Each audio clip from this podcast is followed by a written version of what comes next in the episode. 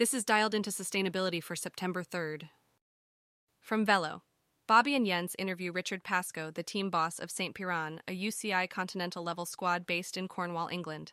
Despite not being the most successful team, St. Piran helps young riders develop and evolve.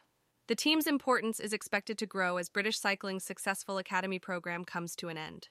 Richard Pascoe is focused on making the sport less environmentally damaging and has formed a collective of UCI continental teams to reduce costs and carbon footprints. He also mentions an independent sustainability audit at the Tour of Britain. St. Piran has a unique funding model and discusses their past relationship with British cycling. From VentureBeat, a generative AI like OpenAI's ChatGPT and GPT 4 can help businesses become more efficient.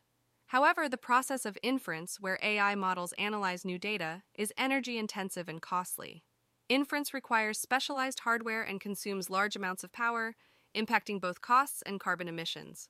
Gen AI models have hefty inference costs and can have serious environmental consequences, emitting significant carbon dioxide. The lack of concrete data on Gen AI's carbon footprint is a major issue. To address this, organizations hosting Gen AI models should prioritize energy efficient computing architectures. Alternatives to CPU centric AI inference servers are needed to support the growing demand for AI while reducing costs and environmental impact. A transformative solution would be a hardware platform or AI inference server chip that supports processing at a lower cost and energy consumption, democratizing AI and making it accessible to smaller companies.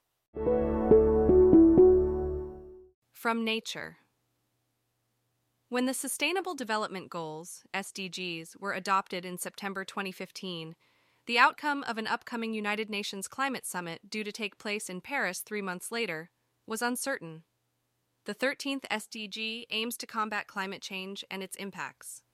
The SDGs provide an outline for success adopt national climate policies, transition to renewable energy, increase resilience to climate hazards, and provide aid to countries in need.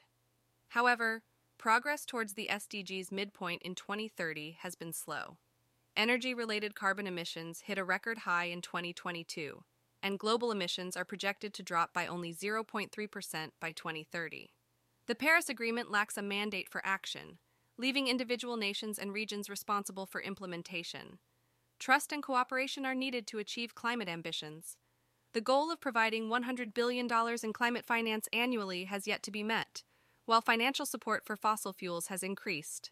With the world already close to 1.5 degrees Celsius of warming, limiting climate change is crucial for achieving other SDGs.